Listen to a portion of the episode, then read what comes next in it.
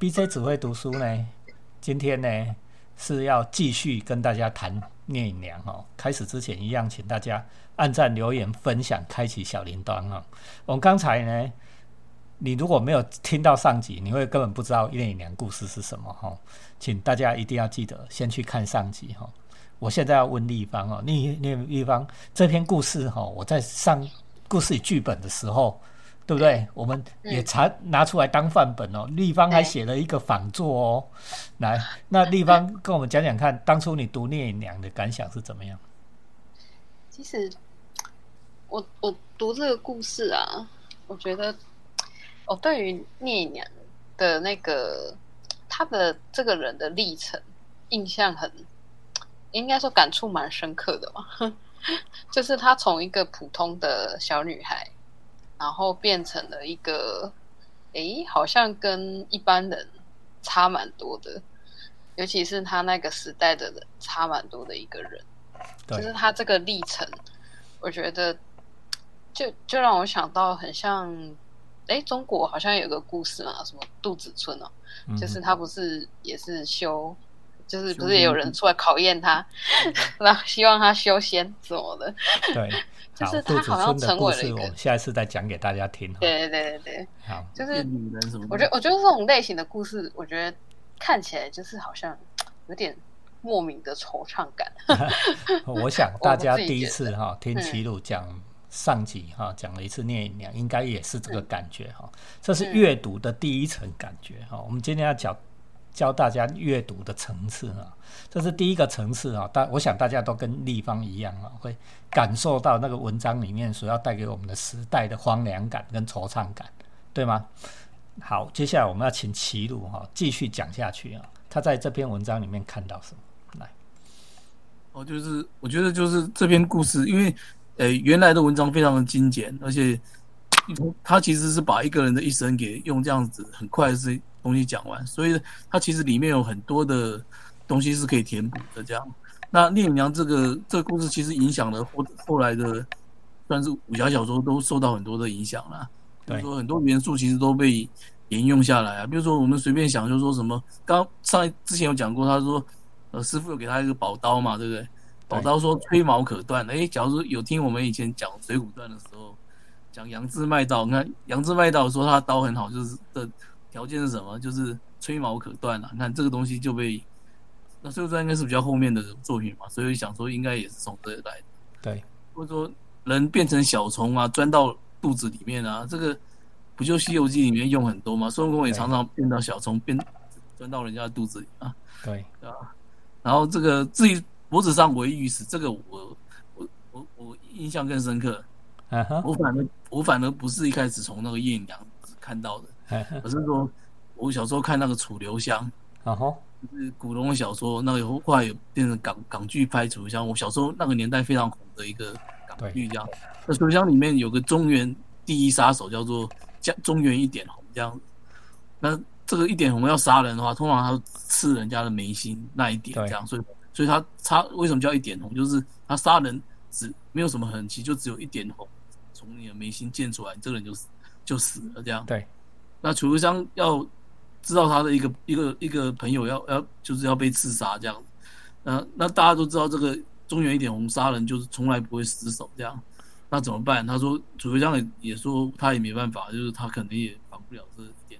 他就说你带个钻石，带个宝石，很坚硬的宝石，就把它带到眉心中间这样，对啊，哎，果然这个中原一点红来了之后见面一出手，哎，结果没想到就是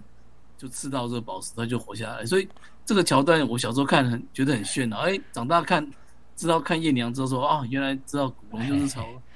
抄这个电影娘的了。你看古龙大师也是抄录聂隐娘过来了哈，这是等于文本的转化了哈。来，对啊对啊，但这除了这个是第一个层第一个层面之外呢，我觉得说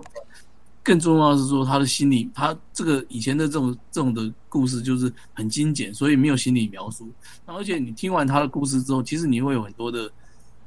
的东西会自己想想象去把它填塞在里面，像其实刚刚讲立方讲的那个东西，我我我其实是可以知道猜到说立方可能讲的，因为它有点像说，假如说用这所谓一些女性主义或是什么东西来看的话，就是尹娘也是个很奇怪的角色，她就是一个她就是一个有主见的女生啊，在那个年代是很是很特殊的啊。其实，在现在也是很特殊的啊，就就是就是就是就是女儿会会去，就是管到爸爸，然后就是他想嫁谁就嫁谁。这个 即使到现在说什么开放什么的，我觉得很多家庭也未必接受这件事情。对对啊，然后就是半夜晚常常晚上跑出去玩啊，不见了啊，对啊，然后是是是是鬼，就是这个。假如说你用一种什么女性觉醒或者是什么这种东西把它放进去的话，就好像又有很多故事可以讲。对，这样子，对啊，那那所以说，我觉得就是这样的这个这个传奇故事呢，就是因为它很精简，而且它跨时间跨的维度很大，所以其实是很很适合去去扩写、去想象这样。其实这近近几年来就有两个很有名的，或者我觉得很重要的一个改编啦。就第一个当然就是侯孝贤导演的电影，他就拍了一部电影，就就直接叫《聂聂隐娘》，而且故事就是就是改编这聂隐娘，嗯，这样子。然后主女主角是舒淇啦，对，然后对啊，那这个这个这个聂隐娘这个版本，就是大家真的有机会可以去找来看，它不是可能不是大家想象中的武侠小说那种感觉，但是但是大家可以去欣赏一下，就是就是这个这个很纯文艺的这种的的这种的导演的一些的那个，他当然这个电影啊，或者说是这个故事有点复杂，或者说是这个电影到底好在哪边，有很多电影的技术什么这个。我在这边没有办法讲，所以就是只是很推荐说，就大家去找来看这样。那可是呢，其实我觉得就是说，里里面有几个很很几个很重要的一个很一个很重要的改编点，就是说，比如说那个这个魔镜少年啊，在原著里面看起来是个就是就是软饭男嘛，就是没有用的人这样子。对。那可是在这个聂隐娘，对，在侯孝贤导演这个这个改编里面，就是这个魔镜少年事实上是有点重，是蛮重要的。他戏份不多，可是他是一个善良的代表，赵氏明灯啊，对，赵氏明灯，对，所以就是说，原来的故事里面，你就看到好像是是某种的，就是呃，也不是在这个侯孝贤导演的这个改编里面呢，其实他的他的他更讲更多的这种权谋厉害的这个，是就是他的环境就更加的无情，更加的冷酷了，那可是。就是这个这个这个软饭人呢，可能是他的善良，可能是这个这个隐娘。那尹娘自己已经有本事了，可是他无依无靠，他的内心是是非常孤独的。那个孤独，反正只有这个这个善良的男人是可以可以信赖、可以依靠这样。那电影电影很精很精彩的，就就大家有机会去看。那我这边就是不不是就今天重点不是在讲这个电影这样。那我想讲讲到侯导的这一出《聂隐娘》哦。我跟大家透露一出秘一个秘辛呐哈，我出了一本故事与剧本写作，早就改了《聂隐娘》，改在书里面，立方可以作证，对不对？是我先出书，侯导才拍电影的哦，不是我抄他的电影哦，是侯导抄我的剧本哦，开玩笑的啦哈，反正我曾经比侯导更早做了一些改编了，当然改编的幅度没有侯导那么大哦，也欢迎大家去找这本故事与剧本，再找来读。你可以学会怎么样写剧本好啊，这是插话，题外话哈。好，来，我们再请齐鲁再讲其他的改编的方式啊。对，那刚好今年呃新出了一本那个科幻短篇集，叫做它的书名就叫《隐娘》这样子，没有那个聂，它就只有叫隐娘两个字这样。对，那作者叫做刘宇坤，是一个美国的华裔这样。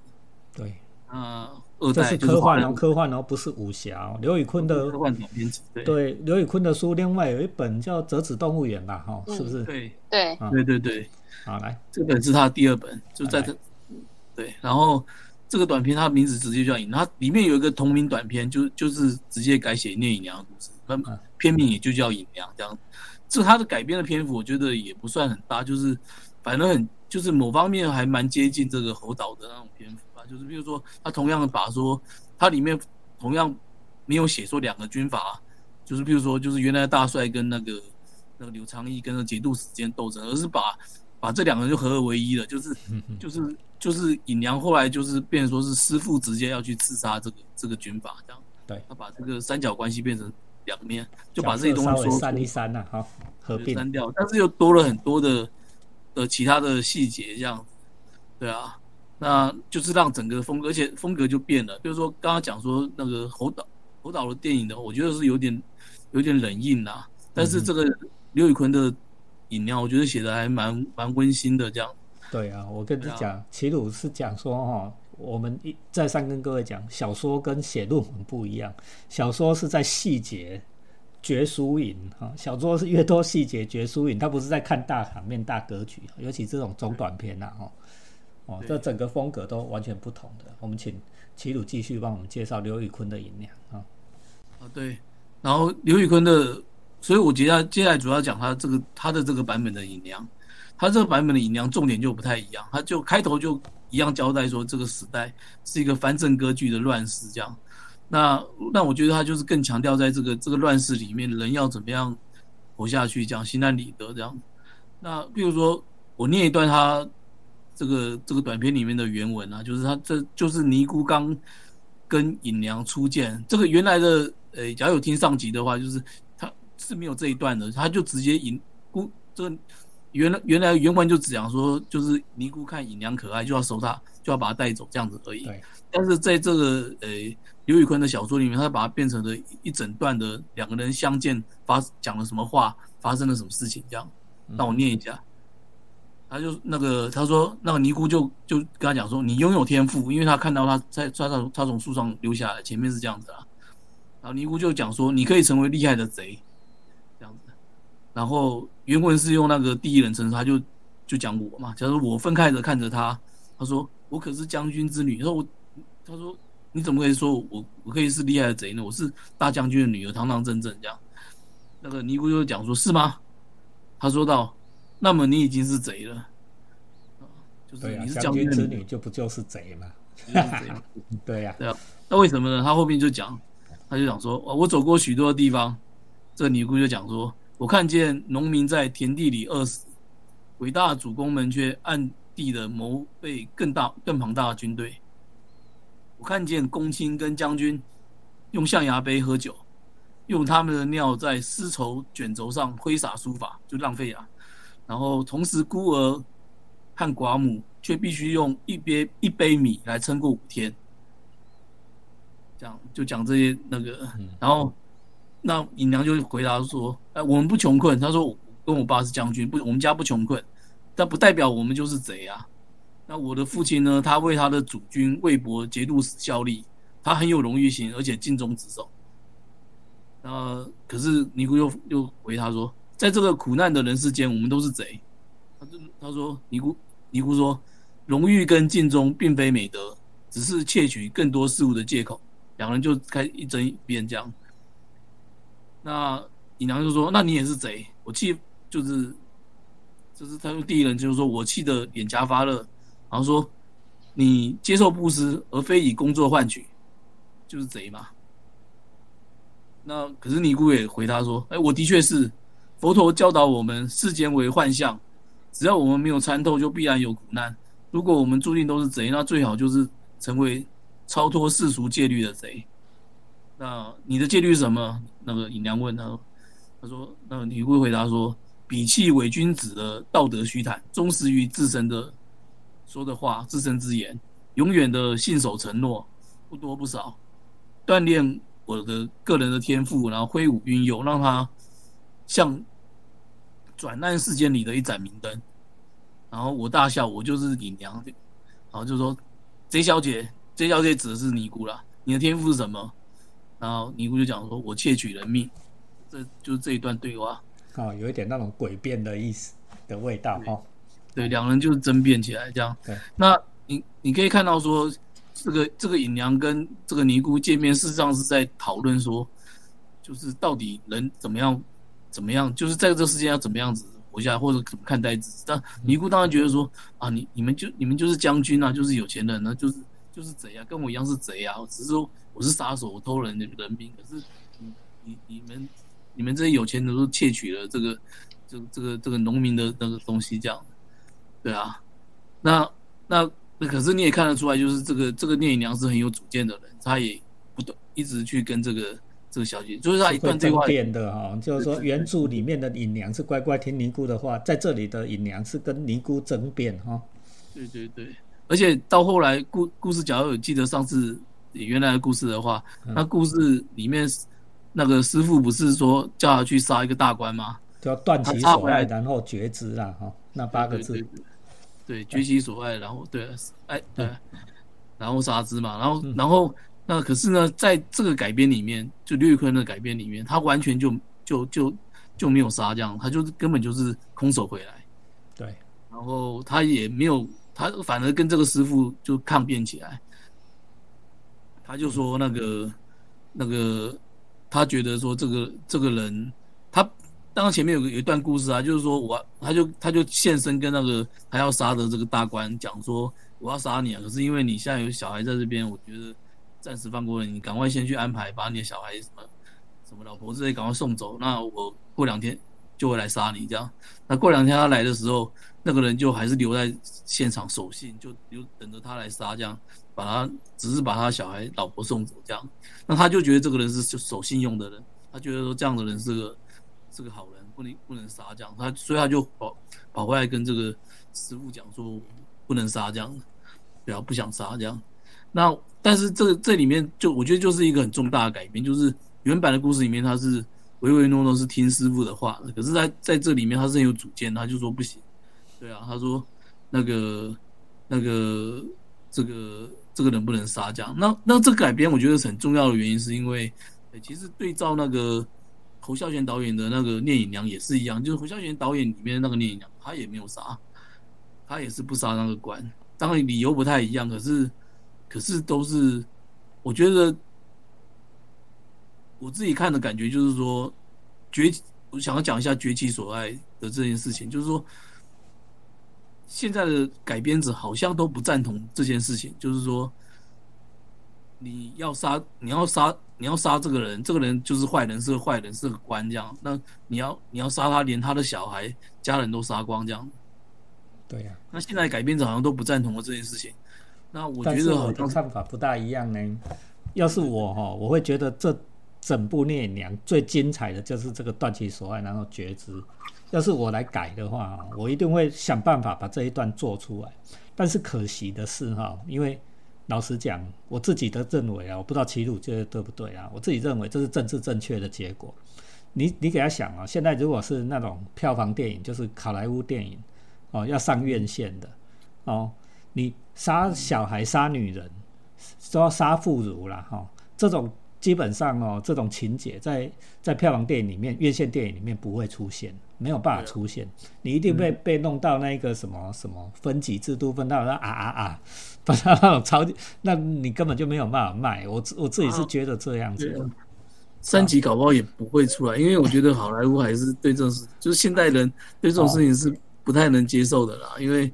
因为可是其实要，我也觉得说这个东西很两难。可是至少我们看到现在的改编，好像在这一点上面都都完全走在用比较现代的没错。的，角度去去看去看事情，就是就是，但是我我我还是要替，对我也赞同 B J 讲的，就是说，其实要看这个描写的社会环境，因为你要讲唐朝那个时代，或者说当初裴裴行写这样的故事的时候，他他抱着一个信念，可能就是说，其实，在可能在唐朝那种时代，就是很多人很多就社会是处在一个没有很复杂的公权力或者说正义的的的照到，就是世界上是很多不公义的啦。对那在这种很多不公义的的的情况之下，就是除恶务尽啊、二级斩这种的的这种的东西，其实我觉得是可以可以理解的啊，对吧、时代精神不一样了啦。对对简单的来说是这样子。对啊，我们如果有机会，我们来更深入的来谈关于武侠里面的正义这件事哈。好，我们先回到这本《隐娘》的，呃，刘宇坤的这一本《隐娘》来。对，那那刘宇坤的这个隐娘，就是当然后来就是故事也一样写到，就是那个师傅就继续派他两个师姐嘛。他这里面引改编的话，就是把那个一开始讲的那两个两个女孩就变成空空儿给进去了，就是原 原原文里面并没有这样子哎，设这个有梗哎，这个有梗哈，对。我们都没想到有可能是这样子哈。对对对，所以所以就是事实上来来后来来杀的就是他两个师姐，他不是讲完？前面有两个师姐嘛？那这两个师姐的对决，其实我觉得非写的非常的，诶、就是漂亮啦。那为什么我觉得漂亮？是说，像我们写武侠的，有时候会追寻一种好像很神奇的那种战斗的描写什么的。可是，诶，他是一个科幻小说家，他他直接就把它科幻化，那我们看起来就变得很炫，就是炫到说我们其实我们写武侠好像没有想到这样子。他其实就是把那个，诶，尹娘跟这个两个师兄，比如说他前面跟他那个师姐作战，就是就是他就说他们是他们是可以进入到异次元的人，他们的功功夫是可以进入到不同维度。所以说，为什么那个刘节度使看他们像两片纸，一红一白在天上飘来飘去这样？可是那是因为他们的战斗已经不是在我们这三次元。是在更高四次元以上的，在高次元呢哈，因为我们看看不到这样子，我们只看到一片对，可是他们在高次元，在我们那个，所以说物理学哦，哈，对对对对对，所以这样就是要把这物理学的概念引引引引进之后，我们就觉得说，哎，这个高手对杀这样子，就是我们这种低维生物是没有办法理解这种高维空间的这种东西，就就看起来就就是很就变得很炫而且合理这样子。大家如果还记得《三体》啊，《三体》里面也有一段非常重、非常重要的那种维度攻击的的东西哈，最后是在这个维度攻击里面结束哈。这个呃，大家互相参照了哈，文本一样的科学原理，不一样的人的不同的用法哈。啊，反正所以总结就是说，哎，所以你看，就是我们这边的武侠小说在刘宇坤那边就变成改成科幻小说，在美国卖这样，西方科幻小说。对，